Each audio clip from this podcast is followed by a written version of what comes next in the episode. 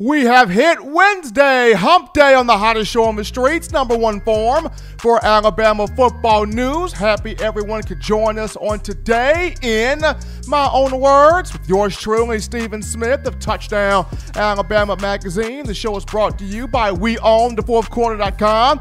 That is We Own the Fourth Quarter.com. If you haven't done so already, go and pick up your four finger bling necklace showing that support, that love for Alabama football dominance in the fourth quarter because we all know the Crimson Tide runs that fourth quarter. But the show brought to you by We Own the Fourth Quarter.com. I know LSU has got its sanctions and its self imposed today. But that's another topic there for another day. We are locked and loaded onto the number one forum for Crimson Tide football news, notes, and information. Happy that everybody's tuning in to the show on today as we bring you the show from Tuscaloosa, streaming this to you on YouTube. Speaking of the channel, go ahead right now, give a thumbs up Drop a like on the show right now, hit that subscribe button, and be sure to turn all of those notifications on so that way you can have the best news, notes, alerts, commentary, and entertainment on your favorite program that being the Alabama Crimson Tide. Not only are we coming to you through YouTube, where we have you covered here on Facebook. So, to all my Facebook people out there streaming to you guys, we're also streaming to you through Twitter as well. So, we got you covered from all angles. Facebook, YouTube, Twitter. No excuse for you not to be locked into your show, the number one show for Crimson Tide football news, letting your voice be heard, that being in my own words. As always, it's a joy to be joined here by the man, the myth, the legend, my buddy, my brother from another mother, excuse me, John Ivory in the production studio doing his thing as he does each and every week. And we want you guys to be a part of the show. Yes, we want you a part of the show. You do this by calling 205 448 1358, the number to call in to let your voice be heard on the show. 205 448 1358.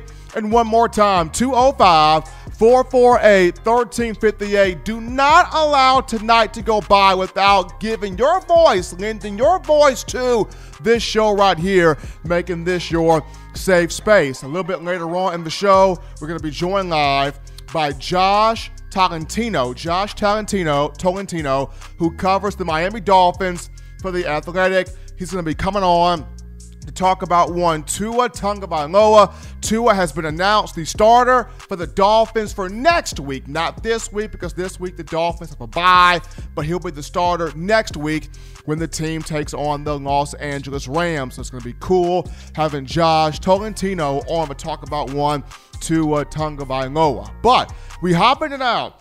First topic of conversation on the evening, and it is one DeVonta Smith. DeVonta Smith has gone from being the most overlooked wide receiver to the best, most complete, most dangerous, most all around player in college football. And it's absolutely incredible because this guy clearly, literally, can do it all. It doesn't matter if it's he's got the hands, he's got the speed, uh, he's got the route running, he's got the route tree on deck, committed to, mem- committed to memory.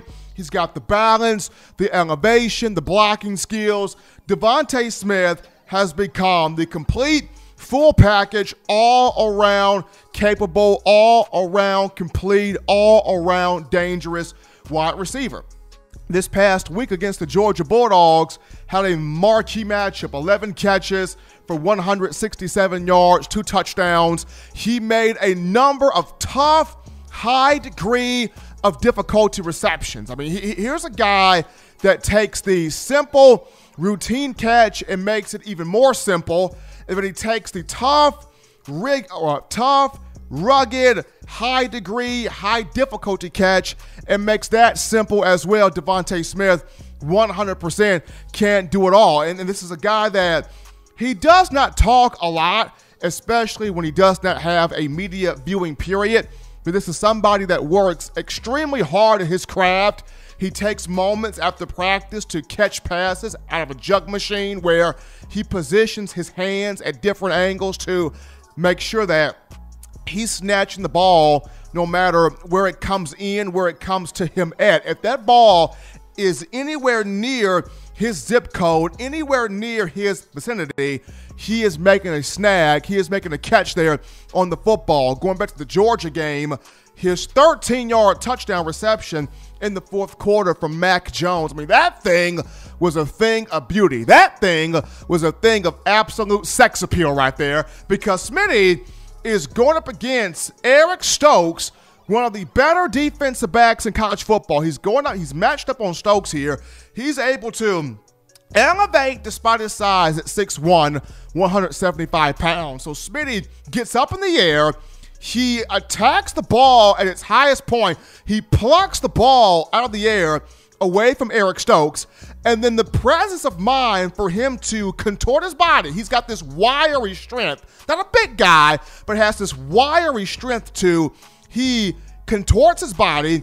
He is able to maintain his balance. He got a foot in bounds and he secured the catch. I mean, just that type of ability DeVonta Smith has. And what's crazy is, you know, so far this year, 38 catches for him, a team high, 483 yards receiving, four touchdowns. He's averaging 120.8 yards per well, per game in terms of you know, receiving yards. And he's been through three different phases in his career thus far. I mean, the first phase, he was known as Mr.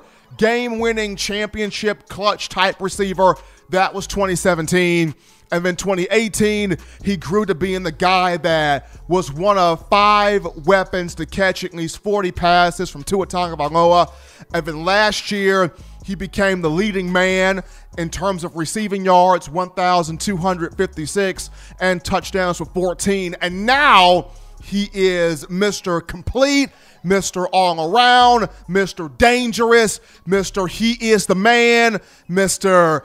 You know, uh, Michael Jordan level competitiveness type receiver. And to me, he is Mr. Top five, top 10 pick in the 2021 NFL draft. I do not see DeVonta Smith falling outside of the top 15. But I also see a situation where by the time the 15th overall pick comes around, he could very well be off the board due to you've got NFL scouts, draft analysts, pundits.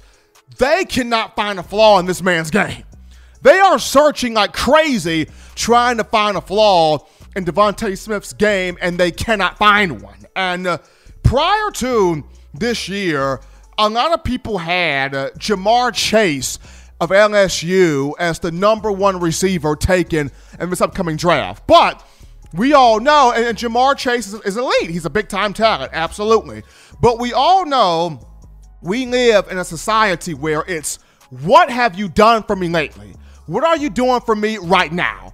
And despite how good Ja'Marr Chase is, he's not playing this season due to he opted out of the year and wanting to prepare for the upcoming draft. So while he's at home eating bonbons and watching I Love Lucy or whatever he or whatever Ja'Marr Chase is doing, the NFL scouts are seeing an extra year of tape on DeVonta Smith. You're seeing more catches from Smith, more touchdowns from Smith, more broken tackles that Smith is creating, more of Smith's hands, his speed, his ability. They're watching a whole season more of Smitty.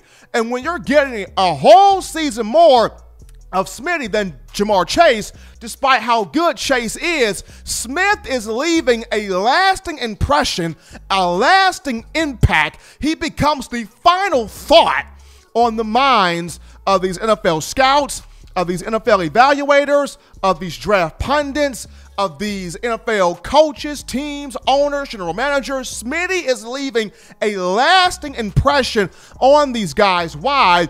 Because he chose to come back and play his senior year at the University of Alabama. It's kind of like uh, Najee Harris in a way. Remember, Najee Harris from the LSU game throughout the remainder of last year, he picked up a whole bunch of speed. He picked up a whole bunch of production, as I should say, a whole bunch of numbers. And for Harris, he felt like he had done enough to provide him a chance to be a solid, you know, early high draft pick. Unfortunately, that was not the case. But what did Nick Saban tell him? if you come back, Najee, we're going to give you every opportunity to not just hit on your team goals, but also your individual goals. And one of those goals for, for Najee Harris just so happened to be being the number one back taken in the 2021 NFL draft venue, but also being a first round pick.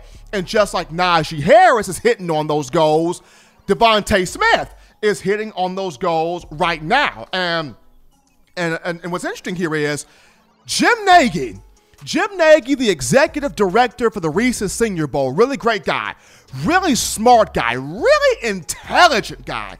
Jim Nagy, who has been an NFL draft guy for the last 17 to 20 years here. I remember last year when all the when all the talking heads were saying Jerry Jeudy is the most complete receiver for Alabama. It's Jerry Jeudy, Jerry Jeudy. Oh, the way he gets out of his break, the way he distributes his weight as he cuts in and out of his routes, Jerry Jeudy is the most complete receiver for Alabama, period. Everybody was talking Jeudy last year. And no offense to Jeudy, he was the real deal. Absolutely deserved to be drafted in the top 15. But Jim Nagy said, uh uh not Jeudy. DeVonta Smith. Smitty is the most complete receiver on this team. Jim Nagy saw Jeudy, he saw Ruggs, he saw Waddle, but the 17 to 20 year NFL draft scout said, uh uh-uh, uh, DeVonta Smith, number six, is the best pure receiver on this team, bar none, point blank, period. Bucket, take it to the bank, cash money, draft out your deposit. And uh, Jim Nagy still feels this exact way this year as he and his staff named Smitty the co-senior of the week offensively for his performance against the Bulldogs. Smitty, one of the 250, the top 250 guys on the Senior Bowl watching list. So that just comes from one Jim Nagy right there. But not only is Smitty the best receiver in college football right now, hands down. You can argue that how you feel like it, but he's the best wide receiver in college football right now. Now, not only is he the best in college football, Smitty has the opportunity to be the best uh, receiver statistically to end his career at the University of Alabama. And, and here's why. So, Smitty right now, 156 career receptions at Alabama. He's sixth all time. Amari Cooper's first all time with 224. So Smitty is 68 catches behind Amari Cooper. Alabama's got six more games, counting this one against Tennessee, remaining in the regular season.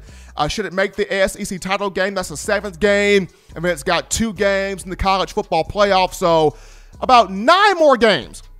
Alabama's got nine more games for Smith to catch uh, Cooper in terms of receptions. In terms of receiving yards, Smitty is sixth all time.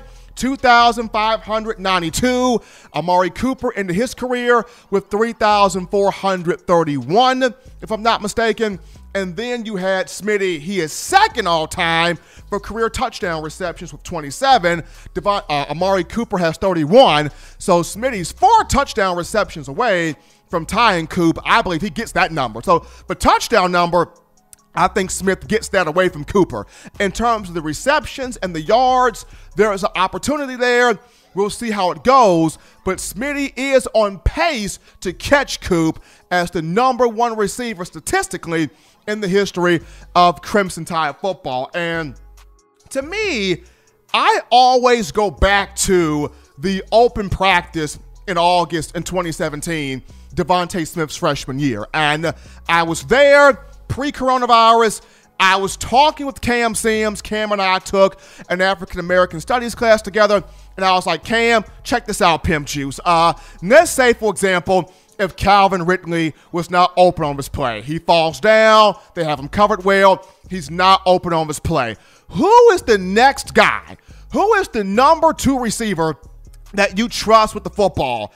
And he didn't talk about anybody else Cam Sims took me by the hand and took me to the other side of Bryant Denny and pointed right at DeVonta Smith and said, Steven, that's him. I'm like, Cam, you gotta be joking me. This guy is my size soaking wet. Like, you gotta be joking me. Devon, Cam Sims said, Steve, I put it on everything, bruh. Tay that dog. Tay that beast. It don't come no better than Tay. If you put the ball anyway on Tay, he gonna snatch that thing and go. Tay is the ultimate, bro. Tay is the legit. I put this on everything, bro. It's Tay.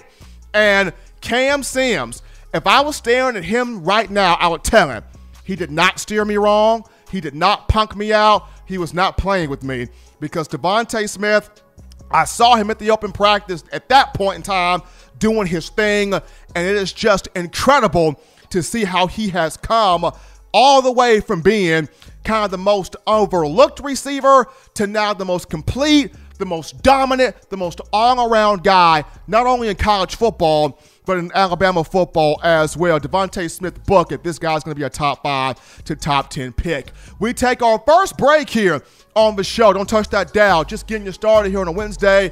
Upon our return, we entertain your phone calls, your thoughts, your tweets, your texts, your chats, and your super chats right after this.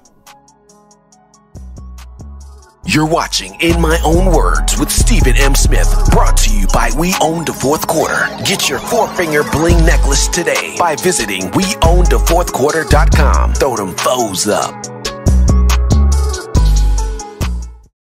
Thank you for tuning in. Show your support right now by clicking that like button. If you haven't subscribed, hit the subscribe button now and enable all notifications to make sure you don't ever miss any of the best Alabama football news, notes, and information right here on Touchdown Alabama.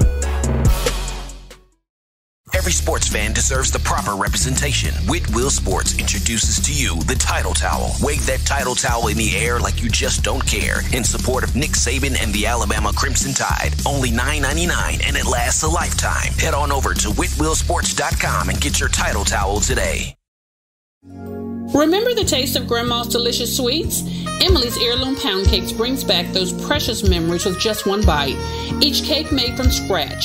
They make the perfect dessert to share with family and friends for any occasion, and ordering is easy. Visit emily'sheirloompoundcakes.com. Click the online store and shop. Then pick up your fresh cake at the kitchen in downtown Homewood. Order yours online at emily'sheirloompoundcakes.com. Emily's Heirloom Pound Cakes, making memories from scratch.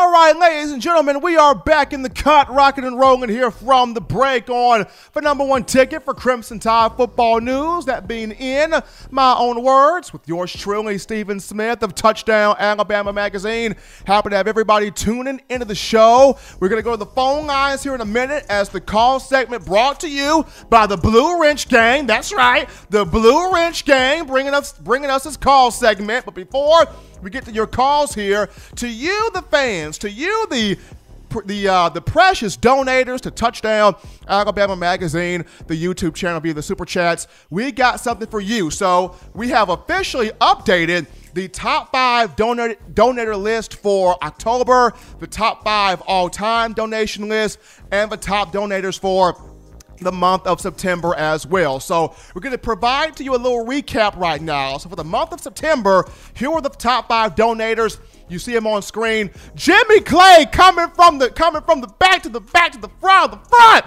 Jimmy Clay leading off the month of September with $275.95. So $275.97 coming from Jimmy Clay. Started from the bottom and now he here. I see you, Jimmy Clay. Jay Lee coming in second place for the month of September with the $140. Appreciate the love there from Jay Lee. And then Kevin Compton at number three, 125.85. That's 125.85 from Kevin Compton.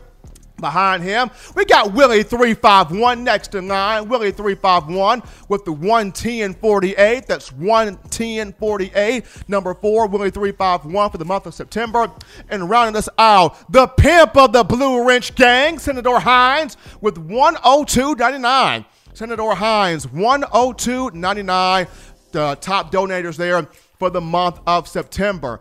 As we look at, uh, also, we got the month of October and the all time donators. You can look at those on screen as they're on screen right now. But we go to the phone lines now 205 448 1358. The number to call in to let your voice be heard on the show 205 448 1358. We take a call right now to start this Wednesday. You're live on In My Own Words. What's going on? Mr. Stephen Smith. It's Ballard Sports Media. How you doing tonight, sir? Doing fantastic, Chris. How you feeling, man? Hey, it's Tennessee Hate Week up up here, man. Absolutely. that third, look, that I'm Tennessee ready for the third Saturday rivalry. Now, here's the thing. I saw earlier where Finebaum was asked, or I don't know if he brought it up or whatever on his program about the third Saturday rivalry.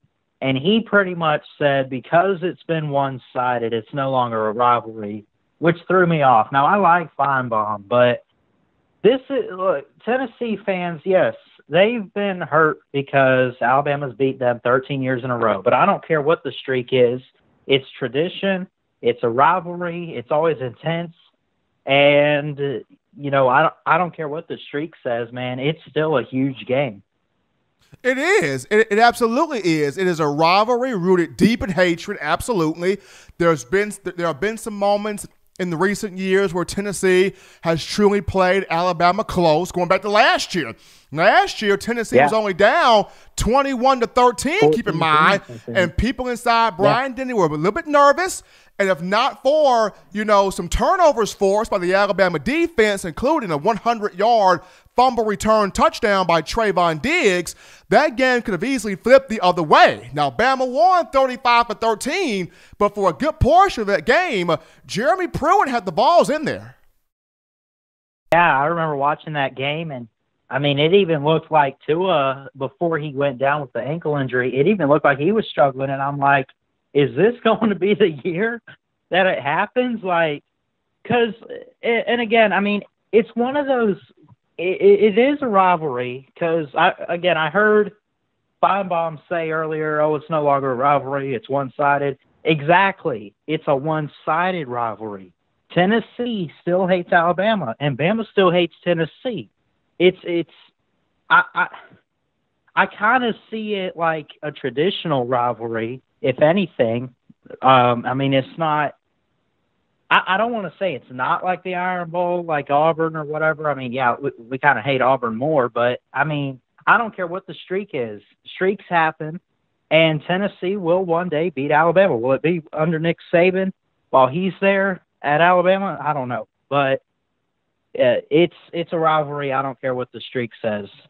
I'm gonna say this right now: Nick Saban is not taking Tennessee or Jeremy Pruitt lightly because th- th- this is a Tennessee team that could very easily be three and one, if not four and zero, oh, if not for turnovers. Tennessee had a 21 to 17 lead on Georgia. Jarrett Guarantano, Guarantano had some bad turnovers, which led to Georgia winning that game. And of course, the Volunteers had five turnovers against Kentucky, which led to that loss. So Saban knows we got to take the win against Georgia, but refocus for Tennessee, lock back in, and try to have a good game this weekend in Knoxville. But uh, Chris, man, we appreciate the call. Keep listening to us. Yes, sir. Looking forward to this weekend. Always a good matchup. Have a good night. Roll Tide Roll. Appreciate that from Chris, from uh, Chris out of Ballard Sports Media calling the uh, the show tonight. We take another call right now on a Wednesday. You're live on In My Own Words. What's going on? So I was in first place in September. Yes, That's you extraordinary, were, Stephen. This is yes, you were, man. How are you, bud? Doing well, man. Doing well. I cannot complain here. Jimmy Clay doing well, man. Roll, yes, sir. Roll tide to everybody in Bama land. Absolutely. Now, Jimmy, yes. J- Jimmy, I, I, I gotta yes. give it to you, man. For you to start from the bottom and chase everybody down, man, you you are the trooper, man. You are the trooper right now. Well, I appreciate that, Steven, and you're and you're pretty good yourself, brother. You you you're doing wonderful. I love all the information you give us. It is wonderful, and uh, we have got to beat Tennessee this year, of course, and we do that every year. But let me tell you, they don't have anything to lose, man. They've Absolutely. Been, how, how many times? What's the streak? What's the streak? Like, Alabama, what, 13 thir- years now. Alabama, thirteen straight. Okay, well, hey, they ain't got nothing to lose, so we got to be real careful, you know. But you know, we can beat these guys, but they don't have anything to lose. They don't, so and uh, I'm, you're right. They don't. They don't. They don't have anything loose. They don't. and I I I uh, I love my I love my team. I love y'all. The rich the what we call them the rich guys. Blue Ridge Gang. Call now. Yes, I'm sorry, the Blue Ridge Gang. I'm sorry about that, man. But but anyway, roll tide. Let's beat these Vols and let's just take it one game at a time and let's win another national championship, man. And Absolutely. I will call you again soon. This is the first time caller, brother. First time caller. Appreciate having you call in there, Jimmy. You take care, man. Yes, sir. Take care, bud. Take care. Appreciate the love there from Jimmy Clay calling in. Jeremy Pruitt's going to have Jeremy Pruitt's going to have his guys prepared. Tennessee will be prepared. Can they not turn the ball over? That's going to be the big question. But we take a third call right now. You are live on In My Own Words. What's going on? What's up, Steven? How you doing, bro? Doing good, Sean. How you feeling? Man, feeling well, feeling well. Steven, tell me that Nick Saban didn't listen to our call last week. I, I promise you he did. I promise you he had I to, Sean. So. He had to, bro. I said, man, they got Jamil Burroughs playing. I said they got Tim Smith playing. That was number 98 and number 50. And they both played. And, and, and, and what's crazy was, what's crazy was, Jamil Burroughs has been on scout team this whole time. I have watched him on scout team. That dude is hard to block. That is a man's right. man right there. Him and Tim Smith are grown men. And to see how, you know, Nick Saban looked at both of those two the week against George and said, hey, who's the next man up? We're going to be dependent on y'all too. And how they came in and there was no drop off and they handled business. Really like those two kids. Exactly, man. I, I was real proud to see that.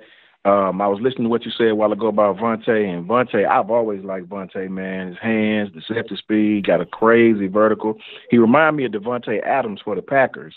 And last thing I want to say is um, we got to stay focused this week, man. Tennessee is dangerous, bro. I know I would tell all the fans don't get wrapped up in how bad they've been doing because if you ever play sports, you know, like I know that one. This may be the only game you play well like that, but they're gonna step up and try to play Bama very, very, very hard.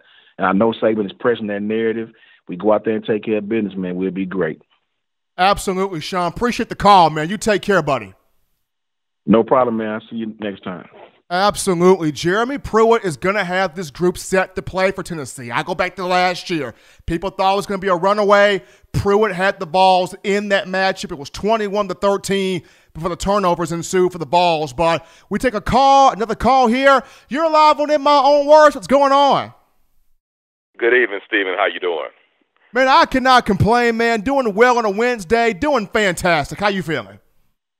I'm doing great, doing great. Uh, I had a couple of questions and a comment. As far as the qu- uh, two of the questions were in regards to the punting game, and it was just a matter. Of, okay. Uh, you had stated a few weeks ago in regards that when it came to a home game, that there was no limit when it came to the specialists, but on the road you could only carry one. So I'm trying to find out as far as what is or what's not in reference to Ty Perine. That is a question everybody wants to know right now, inclu- including myself. And I've been uh, trying to get answers to this question because it's weird seeing how Perine, as a walk on last year, he got his big moment against Tennessee. This very game last year, that's when he got his big moment. And he averaged almost 45 yards a punt, 44.7 to be exact, last season. Did really well, made the all SEC freshman team. And I'm trying to wrap my mind around how do you go from being all SEC freshman team to being relegated to the bench for a guy in Sam Johnson that, no offense to the young man, he's only kicking the ball 16 yards.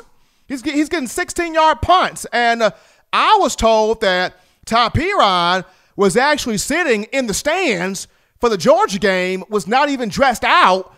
I'm trying to figure out what in the world is going on where Coach Jeff Banks is concerned because – you can you, you got to explain to me how a young man goes from being all SEC freshman team, averaging 45 yards a punt basically, to being on the bench. That does not sit well with me. I, am trying to figure out what in the world is going on there. I agree, and, and you just blew me away with that information you just shared, Stephen. And and also, I was going to ask you as far as how do you think that the you know what's going on as far as LSU because I heard they have a self-imposed uh, as far as they turn themselves as far as some violations, going to give us some scholarships. And I was wondering, how do you think that that might affect, unfortunately, but fortunate, I guess, on other respects as far as how that may assist as far as Alabama recruiting for the next four years. It's going to really help. I know. I know. Right now, like, like you mentioned, LSU has had the self-imposed uh, penalties there with uh, Odell Beckham Jr. and what he did in the national championship game, handing the players out the money. But I feel like for the next three to four years, it really helps Alabama because a lot of these recruits come down to Alabama and LSU if Auburn's not in the mix there. The first guy you got to think about is JaQuincy McKinstry, who makes his commitment on the 25th of this month. And, and uh, LSU was in his commitment, but I feel like he'll end up going to the Crimson Tide. I think uh, Justin Smith, or I know Justin Smith, uh, our lead scouting and recruiting analyst, has been all over the trail where Kool Aid is concerned. And I think, you know, coming from him, he's told me that Kool Aid is high on the Crimson Tide at this moment. So the issues with LSU and recruiting going to definitely benefit Alabama because it's just one less SEC school that you know these that, that these athletes can look at, and it really pays into the hands of Nick Saban. But man, we appreciate the call. Keep listening to us. Thank you very much, Stephen. You have a good evening now. Absolutely. Absolutely. You guys lighting us up here so far in the first call segment. Once again, that's 205 448 1358. The number to call in to let your voice be heard. The call segment brought to you by the Blue Wrench Gang, 205 448 1358. But a little bit of a slight topic here. Uh, uh, and also be sure to call back in that second call segment. If you're trying to call in, be sure to call back in that second call segment. But the topic right now the Alabama Georgia game over the weekend. You want to talk about ratings? You want to talk about money being made? You want to talk about Alabama football still moves the needle in college football? The Alabama Georgia game grossed 12.46 million. 12.046 million views. It hit it, hit 5.3 slash 13 uh, rating shares that's not a rating shares right there, but that was the average. The peak of its rating shares was 6.6 uh, slash 15 rating shares. So the Alabama Georgia game grossed out more people in terms of, of ratings than uh, the NBA regular season and playoffs, MLB regular season playoffs, and it is the highest watched college football game right now to this very point. So Nick Saban Alabama football still moves the needle in college football, still pays the bills where the gridiron game is concerned. But before we take our next break here, got some super chats to shout out here. Willie351, appreciate that love from Willie351, dropping in that 777 via the super chats. Jimmy Clay picking back up on his thing. That $20 coming from Jimmy Clay and Roll Tide and Rise Up, dropping in that $10 donation. We take a break right now on the show, but upon our return, we go to my man Josh Tolentino, who covers the Miami Dolphins for the Athletic, talking about one Tua Tagovailoa. We'll hear from Tolentino after this.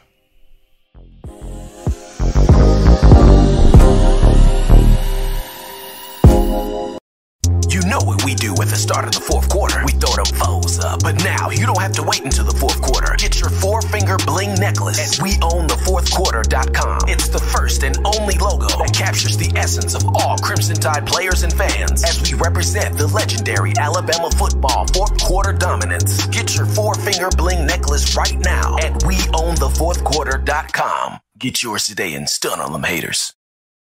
Touchdown Alabama Magazine is Alabama football's premier publication. A subscription to Touchdown Alabama Magazine is the perfect gift for any Alabama fan. For exclusive news and information, recruiting updates, a free annual print magazine, and more, go to touchdownalabama.com and click join. Only $7.95 per month or pay $74.95 for a full year subscription. That's a yearly saving of $20.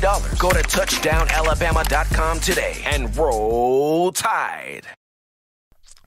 We are back into the action here, folks. Back in from the break on the hottest show on the streets, number one form for Crimson Tide football news. In my own words, with yours truly, Stephen Smith of Touchdown Alabama Magazine. Appreciating everybody for tuning into the show on this evening. And uh, we go. We, we got a shout out to Super Chat right now. My man Senator Hines. Senator Hines dropping in that four ninety nine. We have a Super Chats four ninety nine. Donating that to TDA. Appreciate the love there from Senator Hines. Also, be sure to give a thumbs up give a like on the show, hit that subscribe button, and turn all of those notifications on so that way you can have the best in news, notes, information, and content on your Crimson Tide. But we go over to the In My Own Words hotline right now we pick up Mr. Josh Tolentino. Josh Tolentino, who covers the Miami Dolphins for The Athletic. Josh, awesome. Great having you in here right now. How you feeling, man? Hey, Stephen, brother, appreciate it. It's been a hectic few days here in, in South Florida and Miami. You know, it's been storming all week, but I think fans everywhere, really, not just in the South Florida region, but but Dolphins fans across the country and the world were pretty excited when yesterday, or really today, the team confirmed the announcement. But yesterday, it leaked that Tua Tagovailoa is taking over as Dolphins starting quarterback. Absolutely. So, Josh is going back to Sunday's game against the uh, the Jets for the Dolphins. Dolphins up 24 nothing. Ryan Fitzpatrick playing pretty well out there. It's about two minutes and 27 seconds left in the fourth quarter, and then the most joyous, deafening scream happens as Hard Rock Stadium could not control itself. Fitzpatrick comes off the field. Tua goes onto the field. What was the vibe in that moment? Uh, the moment Tua stepped on the field in the fourth quarter to take his first reps as a pro quarterback for this organization. What was the vibe inside that stadium? Yeah, Stephen, I'll give you a description of really just this whole environment of that night. That you know the the press box at Hard Rock Stadium it's enclosed in glass, and you really can't hear anything throughout the game you know, there, there were times when the Dolphins scored and there were some big hits throughout the game, and there'd be cheering from the socially distanced crowd of under 13,000 fans. So, from that perspective, there's already not a lot of fans in the building because of the COVID protocols, obviously, and social distancing. So, so then you think that, hey, we're at the end of the game. There are probably already fans that have started to leave the stadium that happens in every type of sporting event, you know, that uh, fans dip out before the actual end of the game. So give or take, there's probably less than 10,000 people there at Hard Rock Stadium. But suddenly, with less than three minutes, Tua, we see him on the sideline, you know, throwing the ball back and forth with his teammates. And we were wondering because just a week ago, they had the opportunity to put Tua in there in garbage time and they didn't. But then, you know what? Here he is trotting on the field, and that was the loudest I've heard the stadium all season for sure. And I think that's just a telling sign of not just the fans that who were there, but even in the TV ratings, I think there were 200,000 uh, homes that switched their channels to uh, CBS, which was airing the game in those final minutes just to see Tua's debut. I think that speaks a lot to the power of Twitter and just how quick the word came about that Tua was about to make his debut. And there he did. He took five snaps in those final two and a half minutes, including to a lot of people's surprise, he threw it twice. And, you know, both of the throws were very impressive throws. The first one, it was a play action rollout to his natural left side. And immediately he was under pressure inside their own end zone. That drive actually began within the, uh, inside their own five yard line. So he was rolling out to the left side in the in his end zone, uh, about to get sacked, and he was able to get rid of the ball on the move. And then the other pass was to convert convert on third down. So a small sample size, and obviously we've seen more of him in practice, and the coaching staff has seen extended looks of him in the two three months that he's been here. Uh, the confidence is there that they're ready to kickstart his development starting next week against the Rams. Now, Josh, I know that you know after the game when everybody else left, Tua took a moment to sit down at the 15 yard line at Hard Rock Stadium to kind of take everything in and reflect on the journey he's been on from uh, dislocating his hip as a member of the Alabama Crimson Tide last year against Mississippi State to the grind it took for him through the surgery, the rehab, getting through the draft process to get to that moment over the, on uh, over the weekend, but just in the game itself, as, as you're watching, you know the coaching staff headlined by Brian Flores. If when you look at when you look at the coaching staff, how impressed or how happy were they to see Tua move around and look as healthy as he looked? Yeah, again, it was a small sample size, but I think it impressed a lot of people who obviously hadn't seen him in game action because there's no way that practice reps can replicate actual game action. And albeit in garbage time, I mean the Jets they were still trying to bring him down. They were they were in the backfield obviously on that first passing play. So I think it said a lot about his comfort, his comfort level being out there, calling the plays, and not just that, his ability to roll out of the pocket and, and really just check all the boxes in terms of his health. I know we're here nearing the 12 month mark from that hip injury that ended his final season at Alabama. And a lot of us kind of predicted that once that year mark, that one year mark came around, I think it was going to get a lot more serious in terms of when Tua was going to get in there. And, you know, I think he's got a great opportunity here. You look at the opposition, and it's going to be tough. You know, he's already facing Aaron Donald, Jalen Ramsey, two of the best defensive players in the league, and the Rams. You know, they're they're top five in sacks this season. So he's going to face some immediate pressure right away, and we're going to learn a lot about him in that first game next week. The Dolphins are actually on a bye, so it's kind of like a big tease around the area that you know Tua is the starting quarterback, but we don't get to see him yet just this weekend. So he gets an extra week of preparation to prepare for the Rams and there's about 10 games left this season for the Dolphins really to find out and, and just start his development of not only what Tua brings to the table, but how the weapons around him mesh and, you know, what needs they'll need to address in the offseason. Folks, if you're just tuning into the show right now, we got Josh Tolentino of uh, the Athletic covering the Miami Dolphins, talking Tua Tagovailoa here on the show. If you're just tuning, in, if you're just tuning in on a Wednesday, Josh, going back to training camp, having Tua at training camp, even though he he did not have you know much time to really really work due to the uh, the whole COVID situation. What did you see on the field with Tagovailoa in training camp that got you going?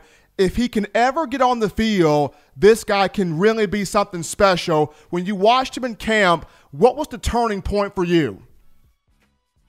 Yeah, I think there was just this one very, it was one of the very first days of training camp. It was either the first or second day, and he was in there 11 on 11 drills. And, you know, really, just, it was full team practice. And there, it, it was exactly that. There was a rollout called or I don't even think it, w- it was a rollout, Stephen. It was just a, a regular uh, passing play, and the pocket broke down, and he rolled out and escaped the pocket to his left side. And obviously, there was no full tackling during training camp. It's just, you know, either two hand touch or, you know, as things get more intense later in camp, um, wrapping up. But there's no full tackling, bringing players to the ground. And I think that rule rule reigned especially true when Tua was in there. Whenever he had the ball, you know, don't touch him. Uh, but there was this moment, this specific play that I'm talking about, where he escapes the pocket and runs out to the left side. The play is still going. There's no whistle. And there's this awkward moment where he's reaching the sideline, and obviously he's got to slide or run out of bounds. And it's like he almost kind of just forgot what to do. It was this awkward slide type move, and everybody gasped. And and you know, he took just a couple seconds to bounce right back up, and in that moment, you're like, oh man, he's okay. So it was really just anytime he touched the ball. So um, there was some good, there was some bad. I think you've got to consider the fact that he didn't have a regular off season like what you mentioned with COVID and all the protocols going on. There was no rookie OTAs that a typical rookie would enjoy or be able to go through. You know, once he gets to the league and I think we saw some of those gaps early on, especially because Ryan Fitzpatrick, uh, his mother actually passed away during training camp, so he missed a couple days, and we actually got an extended look at Tua. And in those in those times, you know, uh, there were some great moments, there were some bad moments, there there were you know definitely a lot of takeaways in those extended reps, but obviously a lot has happened since then, and he's proved to the coaching staff that they're ready to kickstart again his development. He's Josh Tolentino, ladies and gentlemen, covering the Miami Dolphins for the Athletic, talking about Tua Tagovailoa on the show here in my own words with yours truly, Stephen M. Smith. As Tua will get the start for the Dolphins next week against that vaunted LA Ram defense led by one Aaron Donald. But uh, Josh, we appreciate you taking time out of your day to spend with us here to talk Tua. You have you have fun, man. Stay safe. Be good. Hey, Stephen, it's finally Tua time in Miami. I know a lot of people are excited, and obviously Bama fans have seen him and, and the greatness that he's shown uh, in his time there with that program. But now it's it's Tua time in Miami, so we'll we'll see how this goes over these next ten games. Absolutely. That was Josh Tolentino, folks, joining us live here on the show to talk Tua Tagovailoa as he has been named the starting quarterback for the Miami Dolphins. Will start as of next week against those LA Rams. Awesome having Josh on the show breaking that down with us or for us. But we take another break here on the show. But upon our return, we get back to the phone lines to tackle your phone calls, your texts, your tweets, your chats, your super chats, your ideas. When we talk Bama football, we get to you right after this. Don't touch that dial. Call in right now as we're taking your calls up next on In My Own Words with Stephen M. Smith. Brought to you by We Own the Fourth Quarter. Visit WeOwnTheFourthQuarter.com now to get your four finger bling necklace. Thank you for tuning in. Show your support right now by clicking that like button. If you haven't subscribed, hit the subscribe button now and enable all notifications to make sure you don't ever miss any of the best Alabama football news, notes, and information right here on Touchdown Alabama.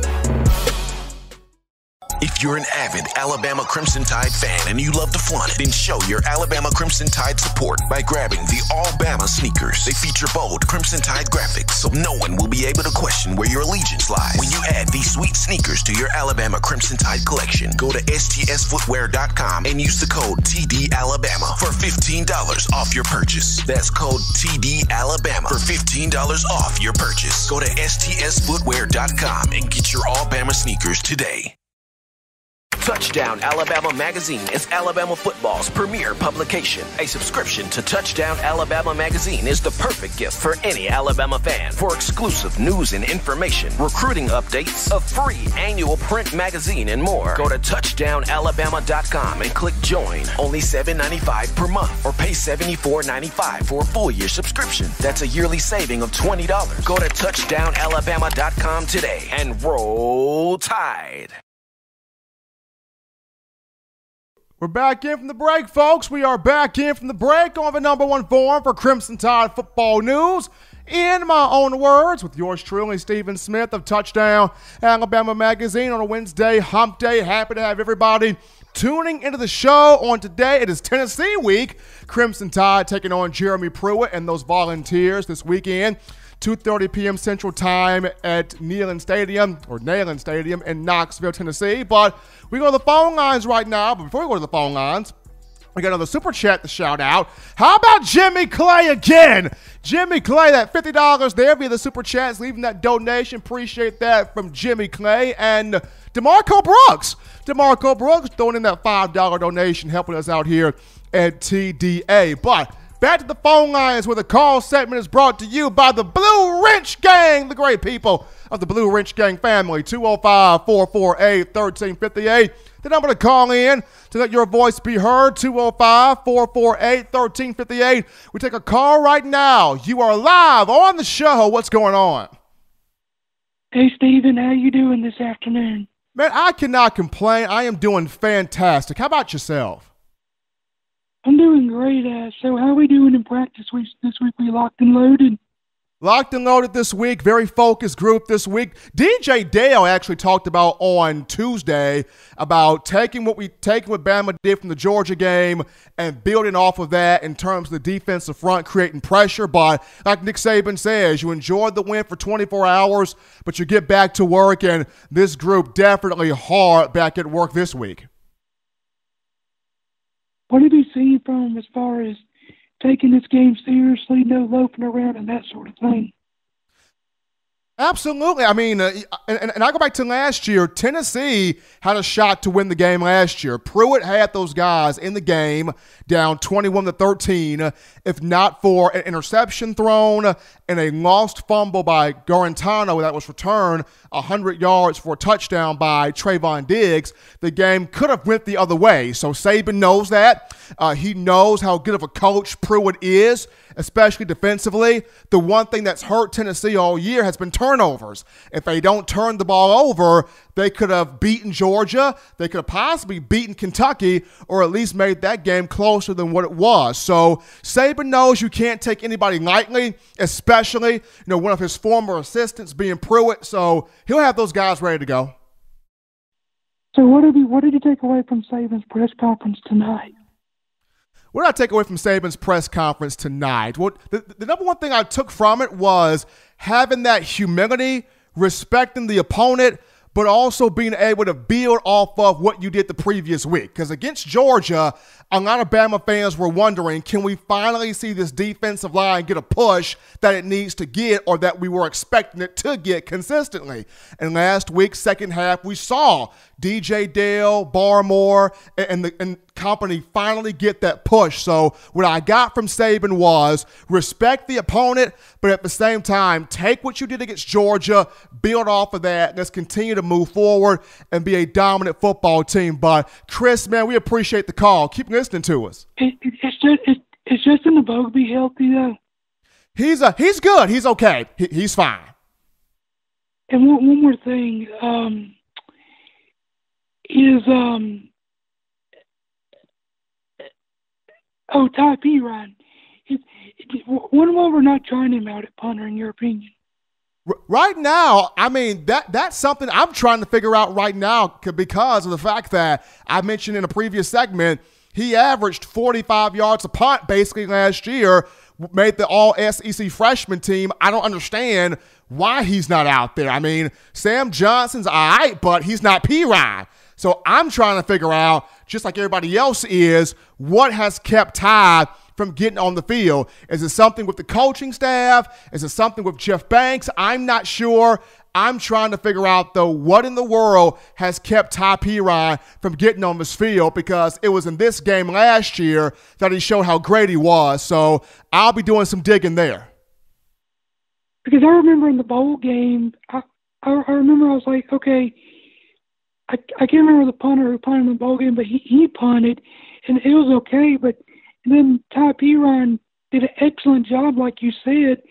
And, and my point is, we got to fix the punting, man. I mean, because there are going to be times where this offense may not click on a certain drive, and if you don't punt the ball well, and you set up your team, the other opponent in good field position, you, that that's three points for the other team in today's offense. So you have to be able to flip the field. And, and I'm not saying you have to have a J.K. Scott, but you have to be able to flip the field and, enough to where you have to make the other team earn it. So then that's why I would like to see Ty Perine get a chance.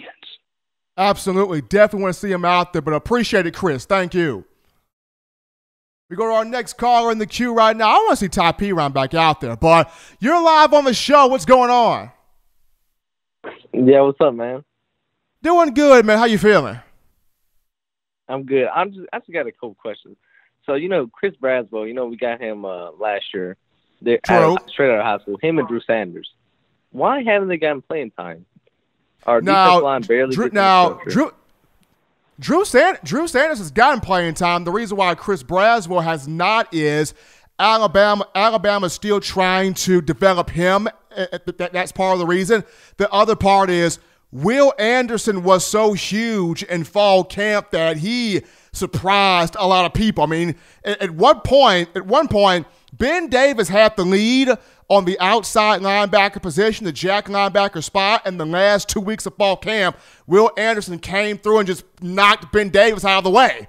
So the the rise of Will Anderson, one of the reasons – the other reason is Alabama wants to really truly work with and develop Chris Braswell. He's got to get some more weight on him. He's kind of thin around the waistline there. Alabama trying to get a little bit more weight on him. Yeah, I agree with you. Chris Braswell, he seems like a beast. So Will Anderson, once once the ball snaps, he's he's getting off that line quick. Now I would also like to see Demouy Kennedy from Alabama. Also, he's he's from the state. Also like to see him and Ben Davis get in. But you know, Dylan Moses after his ACL injury has been not that good. And, and, and, that, and that's something that Coach Saban is trying to get him jump started. Going back to the game against Georgia, he played better in the second half, played better. So hopefully that will jumpstart his confidence because, I mean, like you mentioned, he's not playing the way we expected him to play when he decided to make the move to come back, you know, for this season. So definitely want to get him jump started. But man, we appreciate the call. All right. Well, thank you, man. Have a good day. Absolutely, absolutely. We go to another call here in the queue. You're live on In My Own Words. What's going on? And we're going on, Stephen and Young Sway from down the bay. All right, Sway is in here. Let's go, Sway.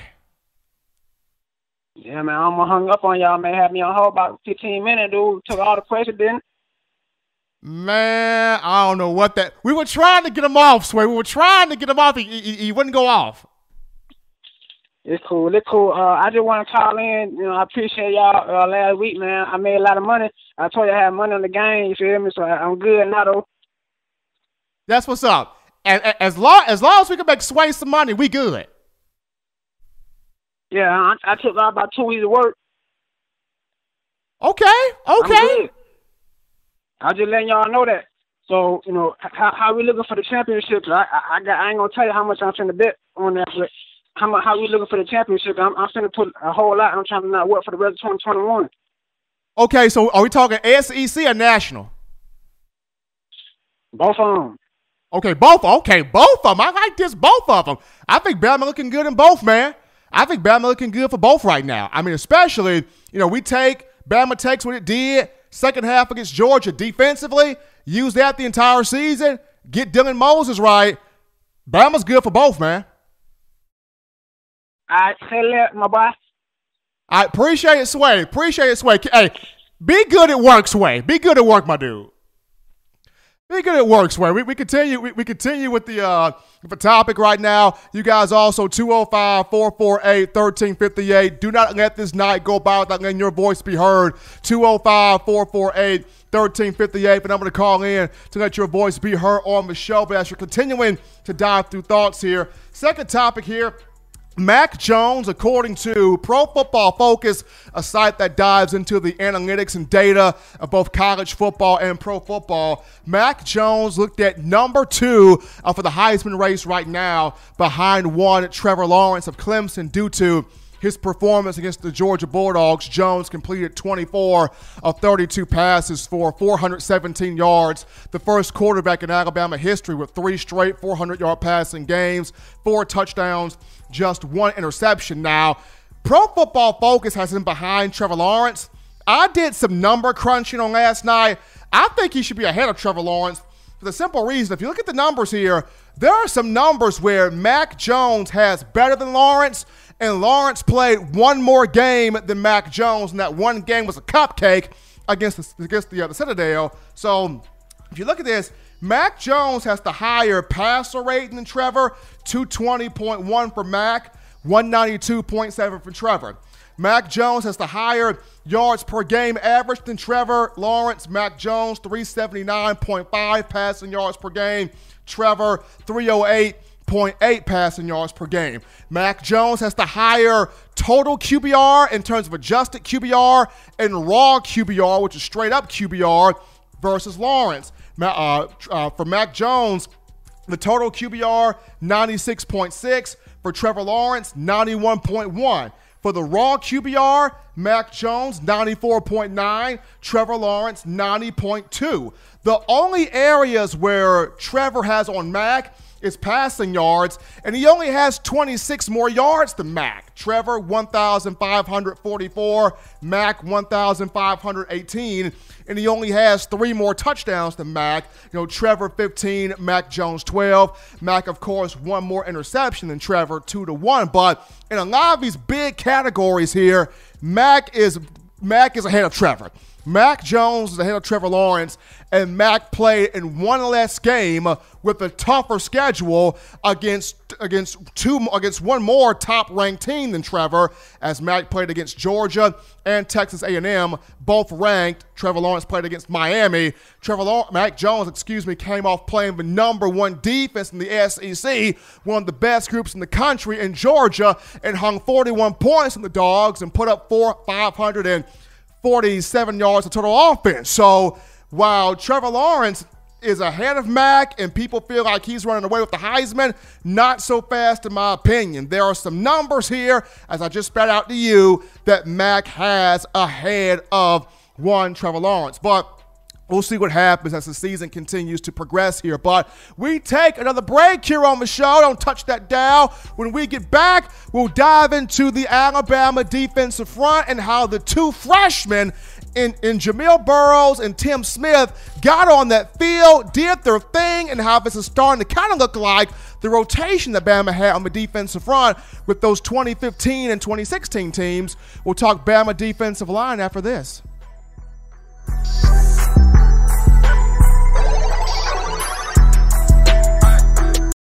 Thank you for tuning in. Show your support right now by clicking that like button. If you haven't subscribed, hit the subscribe button now and enable all notifications to make sure you don't ever miss any of the best Alabama football news, notes, and information right here on Touchdown Alabama.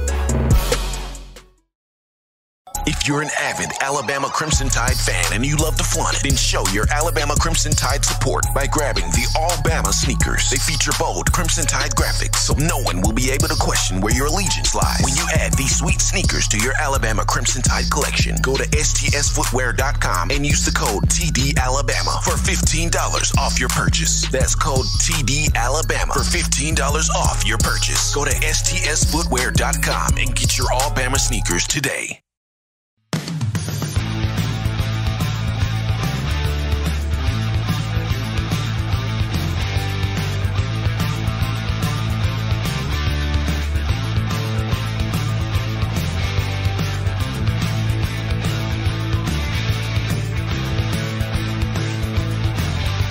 T-Town Menswear in the University Mall in Tuscaloosa. We are back into the action here, folks, on the number one forum for Crimson Tide football news on a Wednesday. In my own words, with yours truly, Stephen Smith of Touchdown Alabama Magazine. Appreciating everybody checking out the show on today. As always, be sure to give a like Give a thumbs up on the show. Hit that subscribe button. Turn all of those notifications on so that way you can have the best news, notes, and coverage on your Crimson Tide. Got a couple more super chats to shout out here. Jimmy Clay is on fire, y'all. Can somebody put some water on this dude? Jimmy Clay, another $25 via the super chats. Appreciate that love from Jimmy Clay. And Senator Hines dropping in that $10 via the super chats. Appreciate the love there coming from Senator Hines and Jimmy Clay. But you want to know, you want to have a one stop shop here to do your Alabama football clothing shop, and we got you right here, TDAwear.com. Check out TDAwear.com. We got you covered here with the I Love Hearing Touchdown Alabama shirts, the We Want Football shirts, the Them Play shirts, hoodies galore. We got you right here, TDAwear.com. Do your shopping right here, TDAwear.com, showing your support for Coach Saban, the student athletes, the University of Alabama program, and us here at Touchdown Alabama Magazine. But mean, look at now the defensive front here for the Crimson Tide. And we, we, we've talked about it. I've discussed it. We've been wanting to see this defensive line create this push, be nasty up front, affect the quarterback, stuff the run, really have that alpha male mentality. We've been waiting to see this defensive front do this all season. And for the first time in the second half against Georgia, Alabama got that consistent push from a defensive front. I mean, whether it was Christian Barmore batting passes, DJ Dale batting passes, Justin Boyd with the interception, Byron Young hitting the running back, knocking Zamir White over, whomever got on the field we saw a consistent push, a consistent energy, a consistent fire from a defensive front, from the front line. And we've been wanting to see this all year. But the two big names that got out there were two freshmen. Jamil Burroughs, a four-star from McEachern High School in, Pound, in uh, Powder Springs, Georgia, and the four star Tim Smith from Sebastian River High School in Sebastian, Florida. Both of those two got in the game in the second half and did some big time things. Both guys, very physical human beings. Jamil Burrow, 6'3, two, uh, 323 pounds. Tim Smith, 6'4, 320 pounds. And Saban talked about it in his presser on Monday. Alabama did not have LaBryan Ray, suffered a little elbow injury, did not play in the game, and Phidarian Mathis was a little bit banged up in the game. So Alabama, I mean Nick Saban went to the sideline and went and you know who's the next man up, who's the next guy. So Jamil Burroughs got in there, uh, Tim Smith got in there. Both of those two guys made huge plays in that second half, and Burroughs in particular here. Here is somebody that has been working scout team for Alabama throughout this entire practice, throughout this entire season thus far. He's been working scout team. And when he's over there, he has been very difficult to block, very tough to move. An unmovable object is Burroughs. And he's been given this offensive line a good look in the scout team. He's been giving some the offensive line some good reps. He's been pushing those guys. He's been moving those guys. He's been dominant over there, you know, running the scout team. And Coach Saban talked about it. He's difficult to move. He's difficult to block. They have a tough time pushing him off the football. And uh, you know, Alabama's going to continue to put him in the games, work him in the games to see can he continue to build that progress, build that comp- that confidence, build that comfortability within this defense. So Burroughs, it was great to see him out there. And then Tim Smith, kind of the same thing. Tough to move, difficult to move, grown man can get into that backfield and make some big plays, creating that negative havoc there on the opposing team. And DJ Dale spoke in Tuesday's presser about how both of these two, Burroughs and Smith, are they have great work ethics, real deal. Great work ethics. You know, they don't tire out. They put the mind on the business, going out there, doing what they have to do to get on the field and make the team better. And, and both guys do coming to the, to the Georgia game that they would have an opportunity to get on the field, showcase their skill set, prove to the coaching staff, prove to teammates that they can handle the moment, that the moment was not anything too big for them. And especially Burroughs coming from the Georgia area. You know, Powder Springs is about 20 to 25 minutes before you get into Atlanta. So he was right there in Kirby Smart's backyard when you talk McEachern High School. And for Georgia to miss out on Burroughs, for him to come to Alabama, Big deal there.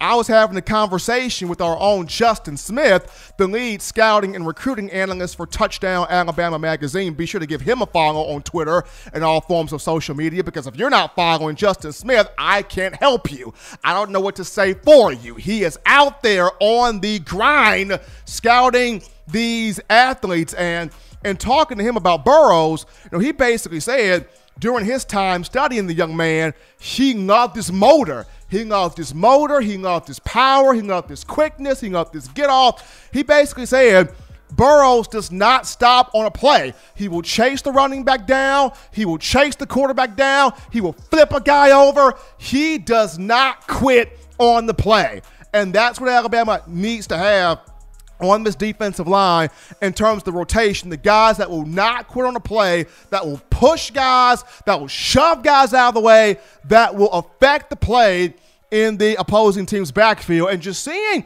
both of these two, Burroughs and Smith, both do well, to me, it kind of puts me in the mindset of what Alabama had in 2015 and 2016 in terms of that defensive rotation because it had – Jonathan Allen as a starter, A'Shawn Robinson as a, as a starter, Jarran Reed as a starter, you know, Dalvin Tomlinson, you know, as a starter. And then you look at the bench and you go, my goodness, they got Daron Payne too. They got Ryan Anderson too. They got Tim Williams too. They got, um, you know, Rashaan Evans too. They got Da'Shawn Hand too. All of those guys were on the bench. All of those guys were coming off as the sixth man, seventh man, in the rotation, and there was no drop off. If a Jonathan Allen came out, you know, somebody else came in, no drop off, no slack. They, they, were out there putting in the work. If a Dalvin Tomlinson came off, a Daron Payne came in, boom, that action was still going. That play was still going. That heat was still coming to the quarterback. So you look at Burroughs and Tim Smith, I kind of see the same thing, you know, with those guys. You have a Brian Ray, a DJ Dale, a Christian Barmore, a Phidarian Mathis, but having these two guys come in, rotate in, and give you that same effort, that same quality, that same nasty, that same ability, big for both of those two guys. Proud to see what Burroughs and Tim Smith did out there on the field as they continue to show the coaching staff they need to be out there more. But if you want the best in news, notes, information, and coverage here, people, on your Crimson Tide, it's very easy to access this. You get this by downloading the Touchdown Alabama Magazine app. You can download it from your iPhone App Store if you're rocking Team Apple, Google Play Store if you've got the Android phone for your audio listening needs. We got you covered here iTunes or Apple Podcasts, Spotify, Stitcher, Spreaker, Google Play, TuneIn Radio, Overcast.fm, or iHeartRadio. We have you right there. If the good and gracious Lord sees fit, I'll be back on Friday, continuing the conversation that is Tide football. As always, Bama fans, you can purchase individual copies of Touchdown Alabama magazine, have those sent to your door that link will be found in the description. Also, if you haven't picked up your four finger bling necklace, courtesy of We Own the Fourth Quarter.com, showing that support to Alabama as it owns the fourth quarter. Get that four finger bling necklace right now from We Own the Fourth Quarter.com. That link too will be found in the description. But husbands love your wives. Wives appreciate, value those husbands. Children, school is in right now. Get that homework done, but still do those things legitimately now. Don't be bored. Get you those three hearty meals a day, those three great laughs a day. Protect yourself, protect the loved ones around you. Until next time, folks, I'm your man, Stephen M. Smith, and this has been In My Own Words.